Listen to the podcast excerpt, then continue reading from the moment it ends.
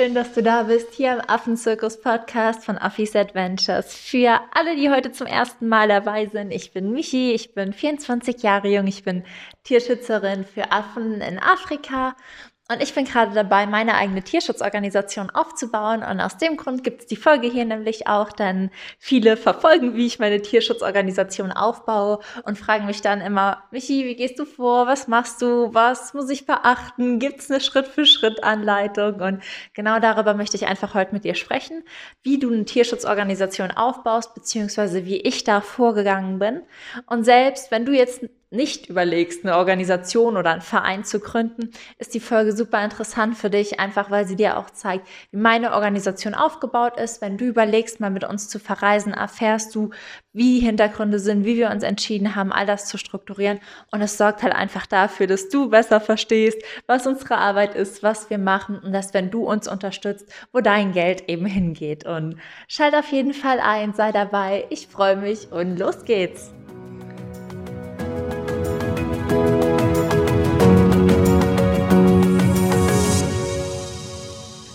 Bevor wir jetzt starten mit den vier Tipps, nee, mit den vier Schritten und den einen Tipp zur Gründung deiner eigenen Organisation, will ich noch eins vorweg sagen. Und zwar, es gibt nicht die Schritt-für-Schritt-Anleitung. Und der Podcast oder die Folge hier, die gibt dir eben Impulse für die vier Schritte, die du durchlaufen musst, um deine Organisation zu gründen. Aber du musst dir diese Fragen immer für dich ganz individuell beantworten. Das heißt, nimm dir, wenn du jetzt auch echt Interesse hast, eine eigene Organisation aufzubauen, am besten Blatt und Stift raus und schreib dir diese vier Impulse einfach auf, sodass du sie nach dem Podcast für dich einfach beantworten kannst oder währenddessen, dass du, dass du Pause drückst und einfach für dich aufschreibst, okay, das passt besser, das passt besser oder nee, ich habe doch eine ganz andere Idee. Einfach damit der Podcast dir auch wirklich das bringt und du danach wirklich weißt, okay, ich kann jetzt losgehen. Und wir starten jetzt auch gleich mit dem ersten Tipp oder dem ersten Impuls, den ich dir geben möchte. Und zwar solltest du dir, bevor du anfängst, überhaupt die Frage stellen, was will ich gründen? Und ja, jetzt sagen alle, ich will eine Tierschutzorganisation gründen, ist mir bewusst. Aber was für ein Modell möchtest du gründen? Du kannst einen Verein gründen oder eine Organisation oder ein Unternehmen. Und ich habe mich dazu entschlossen, ähm, eine Organisation und ein Unternehmen zu gründen, also eher in der Unternehmersparte zu sein, was so viel bedeutet, wie ich darf Gewinn machen. Das heißt, ich habe ein Unternehmen, was auch rechtlich darauf ausgelegt ist, Gewinn zu machen, was es mir dann eben ermöglicht, Vollzeit in meinem Unternehmen zu arbeiten.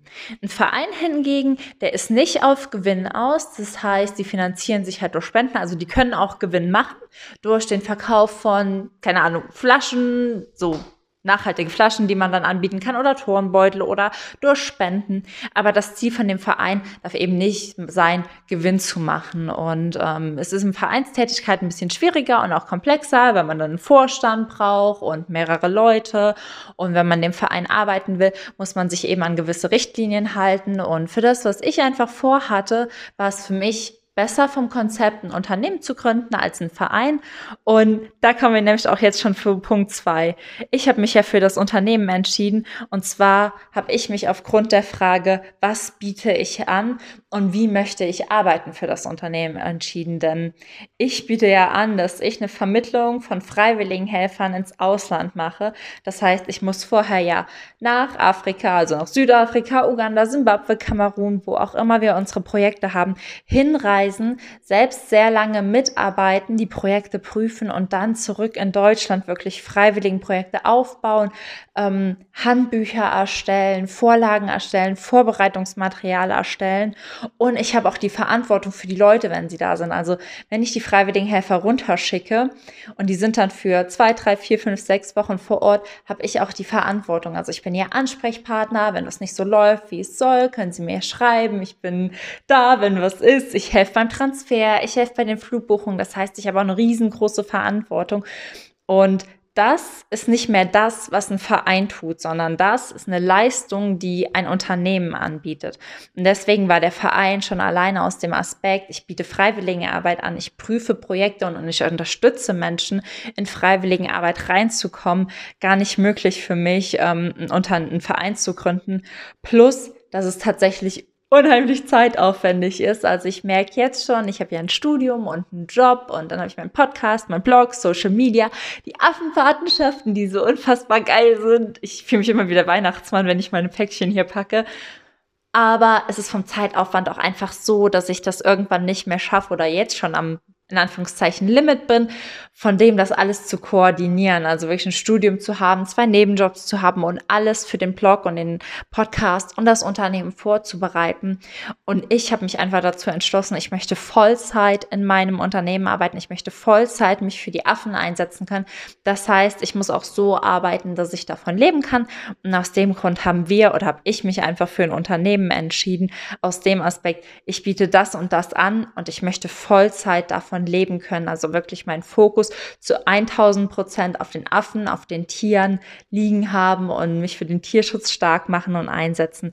Und da kam einfach das Unternehmen mehr in Frage, dadurch, dass ich Gewinn machen kann, dadurch, dass ich dann selbst Vollzeit daran arbeiten kann und dadurch, dass auch das, was ich anbiete und die Verantwortung, die ich damit trage, gar nicht mehr in die Vereinstätigkeit reingehört. Also wenn du dich dann festgelegt hast, was willst du gründen, Organisation und Verein und was biete ich an und wozu passt das, dann würde ich dir immer raten, lass dich beraten und geh in den Austausch. Als mir das so klar wurde, ich habe dann damals so ein ähm, Blatt Papier rausgeholt, mehr oder weniger, und habe da so ein Dreieck drauf gezeichnet und habe halt gesagt, okay, ich bin hier, das sind die Stationen, das sind die Freiwilligenhelfer. Ich möchte den Freiwilligenhelfern anbieten, dass sie in geprüfte Projekte bekommen, dass ich sie vernünftig vorbereite, dass ähm, ich ihr Ansprechpartner bin, dass ich für Transparenz und Klarheit sorge und ich will den unter oder den Stationen anbieten, dass ich freiwilligen Projekte mit ihnen aufbaue, dass ich ihnen vernünftige, gut vorbereitete und geprüfte Helfer auch schicke und dass ich sie so einfach in ihrer Arbeit unterstütze und entlasten kann. Also ähm, war halt so der Mittelsmann zwischen beiden, weil einfach Organisationen heutzutage oder Stationen oft sehr enttäuscht waren mittlerweile von freiwilligen Helfern, die da ankamen, weil sie nicht mitarbeiten wollten oder ein falsches Bild von freiwilligen Arbeit hatten und genauso einfach viele Helfer mega enttäuscht oder entsetzt oder schockiert waren, wenn sie in Projekte kamen, die ja, wie so Breeding-Farmen waren, die nicht nachhaltig waren. Und mit dem Konzept, da habe ich da mein Dreieck gemalt, habe ich damals bei der IHK angerufen, hier in Trier. Ähm, ich komme ja aus der Eifel und habe gesagt, ich würde gerne eine Tierschutzorganisation gründen und ich habe gesehen, sie bieten Gründerberatungen an und die haben dann erstmal gedacht, oh, wer kommt denn da? Und dann habe ich erstmal eine Gründerberatung gemacht. Also ich bin da hingegangen und ich habe denen das erklärt und habe gesagt, ich will das und das machen und das ist meine Idee, das ist meine Vision. Und ich weiß noch, die haben da gesessen, haben einfach nur gedacht, boah, was erzählt die denn? Also konnten sich das überhaupt nicht vorstellen. War aber auch gar nicht schlimm, denn was die mir dann gegeben haben, ist die Info, dass man sich bei der IHK in Trier zum Beispiel kostenlose Erstberatung für Rechtsschutz und Steuerberatung holen konnte. Und das habe ich dann in Anspruch genommen, weil erst als ich diese Rechtsberatung, rechtliche Beratung hatte, wurde mir erstmal klar, was ich da aufbauen will. Bis dato dachte ich, ja, ich mache da so ein kleines Unternehmen und ähm, keine Ahnung, machen einzeiligen Vertrag wie wir haben uns alle lieb. Also so wie man das ja denkt, wenn man mit Herz und Seele dabei ist. Und dann saß ich da vor der Rechtsberaterin und die sagte mir nur so, da haben sie sich aber was ganz schön, ganz schön kompliziertes ausgedacht. und für mich war das alles ganz simpel. Rechtlich und auch steuerlich war das aber natürlich ein Mammutprojekt. Ich kann es nicht anders sagen. Es war ein Mammutprojekt. Und das gleiche hat mir nämlich damals dann auch der Steuerberater gesagt. Aber ohne die beiden hätte ich halt nie, beziehungsweise ohne die Erstberatung durch die IHK, hätte ich halt nie gewusst, was jetzt der nächste Schritt ist. Denn mein nächster Schritt war erstmal mir einen Steuerberater und einen Rechtsanwalt suchen und mit den beiden ein rechtliches und ein steuerliches Konzept auszuarbeiten, was irgendwie für mich vertretbar ist, was rechtlich erlaubt ist und wo ja, wo es nicht zu viel, also ich wollte es nicht zu kompliziert haben. Ich wollte das in meinen rechtlichen Verträgen haben, was rein muss, was schon eine ganze Menge war. Und ich wollte das steuerlich einfach so machen, dass ähm, so wenig Abzüge wie möglich oder so entstehen. Und zum Beispiel haben wir uns in unserem Konzept für einen durchlaufenden Posten entschieden. Das heißt, dass das Geld, was ähm, die Freiwilligenhelfer an die Station zahlen, wird zwar an unser Unternehmen gezahlt, aber als durchlaufender Posten weitergeleitet. Das heißt, er muss nicht versteuert werden. Also so Sachen kommen einem dann erstmal in den Kopf, die man ja vorher gar nicht wirklich auf dem Schirm hat.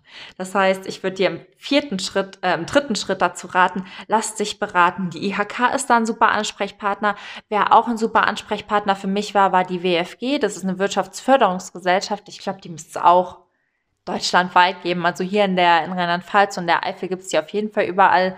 Müsste ich mal googeln, ob es die in ganz Deutschland gibt, aber ich denke schon, weil die arbeiten mit Kreisverwaltungen zusammen und die unterstützen Gründer eben auch. Also die können vor allem beraten, was für, ähm, was für Fortbildungen es aktuell gibt, die interessant sind, was für Netzwerke und was für einen Austausch es gibt. Und ich habe halt die damals genutzt oder mit denen zusammengearbeitet, als es an meine Crowdfunding-Kampagne ging. Also ich habe gesagt, ich habe das und das vor und die haben mir dann ganz, ganz viele ähm, Adressen gegeben, wo ich nochmal hinlaufen konnte. Also der dritte Schritt Beratung und Austausch ist wirklich ein monatelanger Prozess von eine Million gefühlt Beratungsgesprächen, die man durchläuft.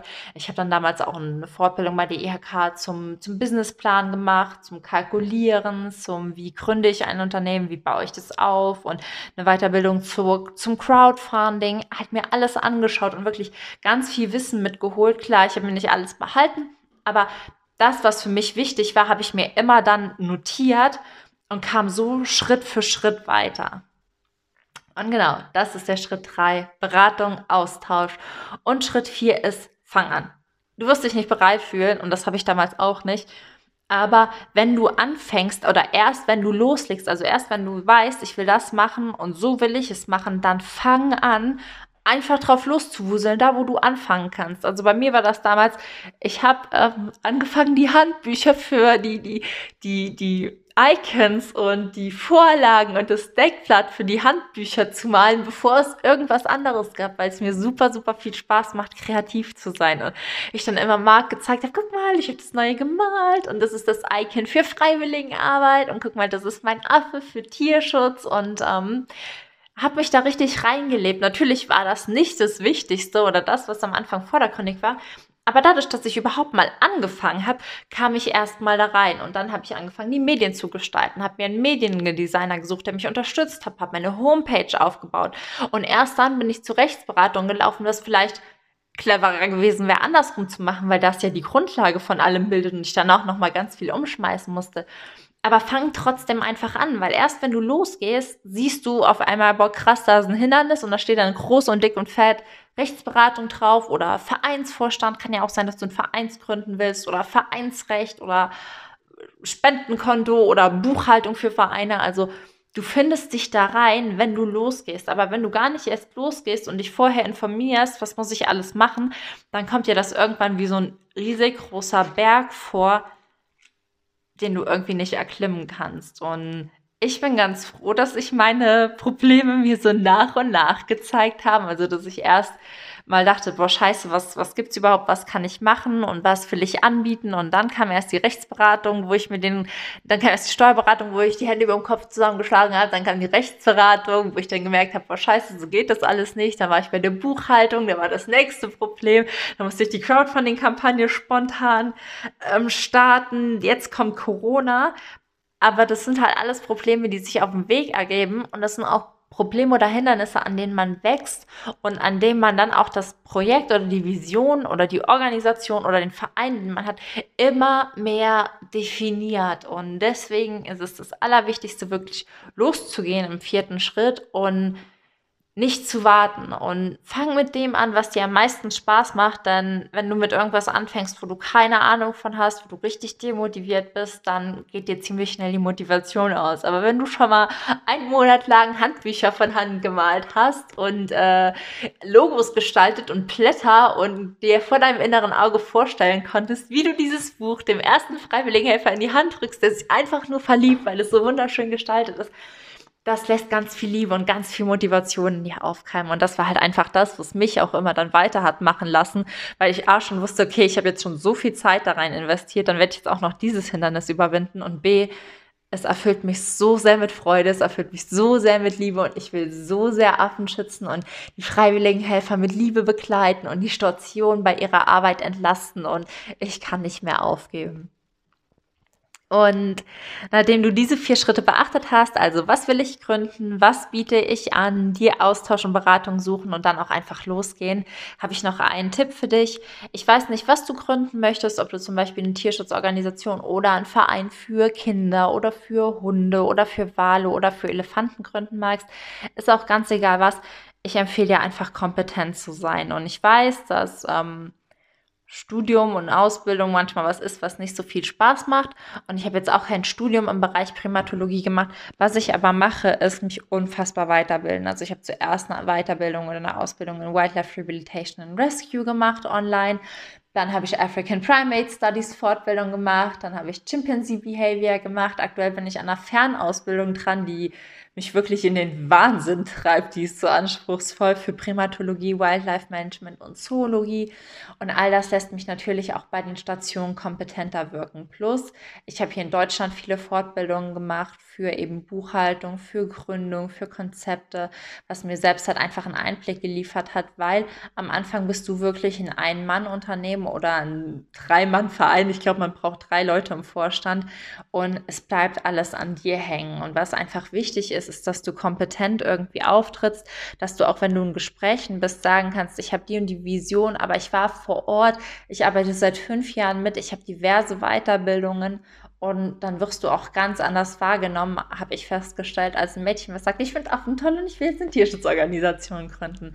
Das heißt, sorg wirklich dafür, dass du irgendwie dir Wissen oder praktische Erfahrungen aneignest, damit du kompetent wirkst und auch damit die Leute Vertrauen zu dir haben. Also ich hätte jetzt nicht Vertrauen zu jemandem, der sagt, ich will jetzt Freiwilligenarbeit vermitteln, war aber selbst noch nie Freiwilligenhelfer oder ich schicke dich in ein Projekt, habe mir das aber selbst noch nie angeschaut. Also Kompetenz und Wissen und praktische Erfahrung sorgen auch dafür, dass die Leute dir vertrauen, eben weil du weißt, was du machst.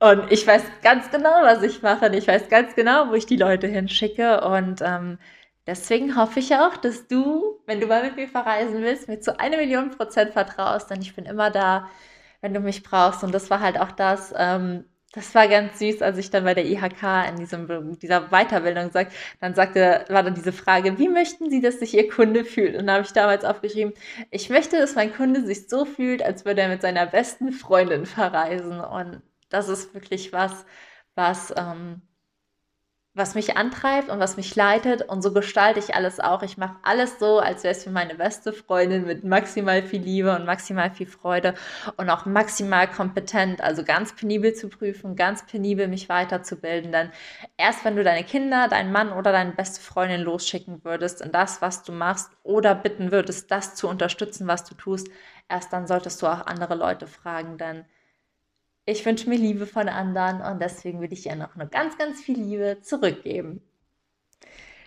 Puh, das war eine lange Folge, die jetzt ungeschnitten ist. Ich bin total stolz auf mich. Ups, jetzt habe ich mich gestoßen. Ich bin total stolz auf mich, dass ich das äh, mittlerweile so gut hinbekomme, dass ich wirklich den Faden nicht mehr verliere und mich immer wie ein Gespräch mit dir fühle. Also für mich ist der Podcast mittlerweile wie ein Gespräch, was ich mit dir führe und es freut mich unfassbar. Ich sitze hier und bin am Strahlen und hoffe einfach nur, dass du es genauso tust, dass du es einfach wie ein total entspanntes Gespräch wahrnimmst und auch die Sachen jetzt für dich mitnimmst.